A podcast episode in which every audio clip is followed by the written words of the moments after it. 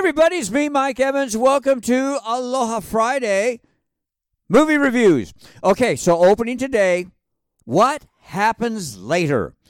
It is a romantic comedy with Meg Ryan and David Duchovny. Sappy, disappointing, 100 minutes, two and a half stars. On the other hand, don't forget Priscilla, Killers of the Flower Moon, Rustin, are all playing three stars for all three movies. A uh, little movie news coming November 22nd Napoleon, starring Joaquin Phoenix as the French dictator. This is a masterpiece. I can't wait. Napoleon and Oscar nominations guaranteed. Uh, some TV news. so, Britney Spears is reportedly shopping a TV series. Comment there is absolutely no way that Britney Spears would get a TV series. While she might get a one time biography deal for television or an hour special, but a series is out of the question. Even a six episode series would demand a heavy insurance policy.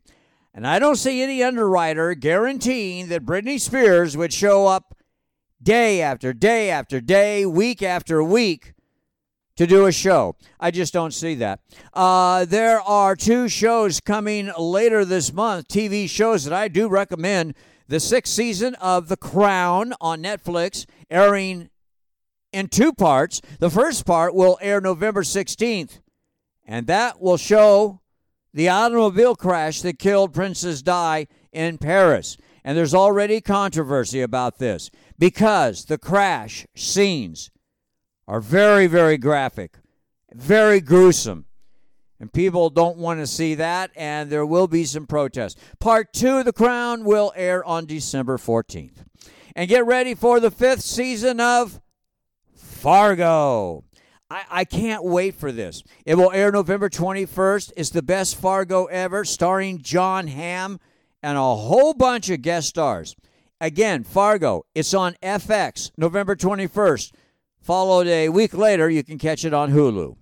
Odds and ends, very strange. Uh, Robert De Niro involved in this weird double lawsuit. Robert De Niro accuses his female assistant of stealing.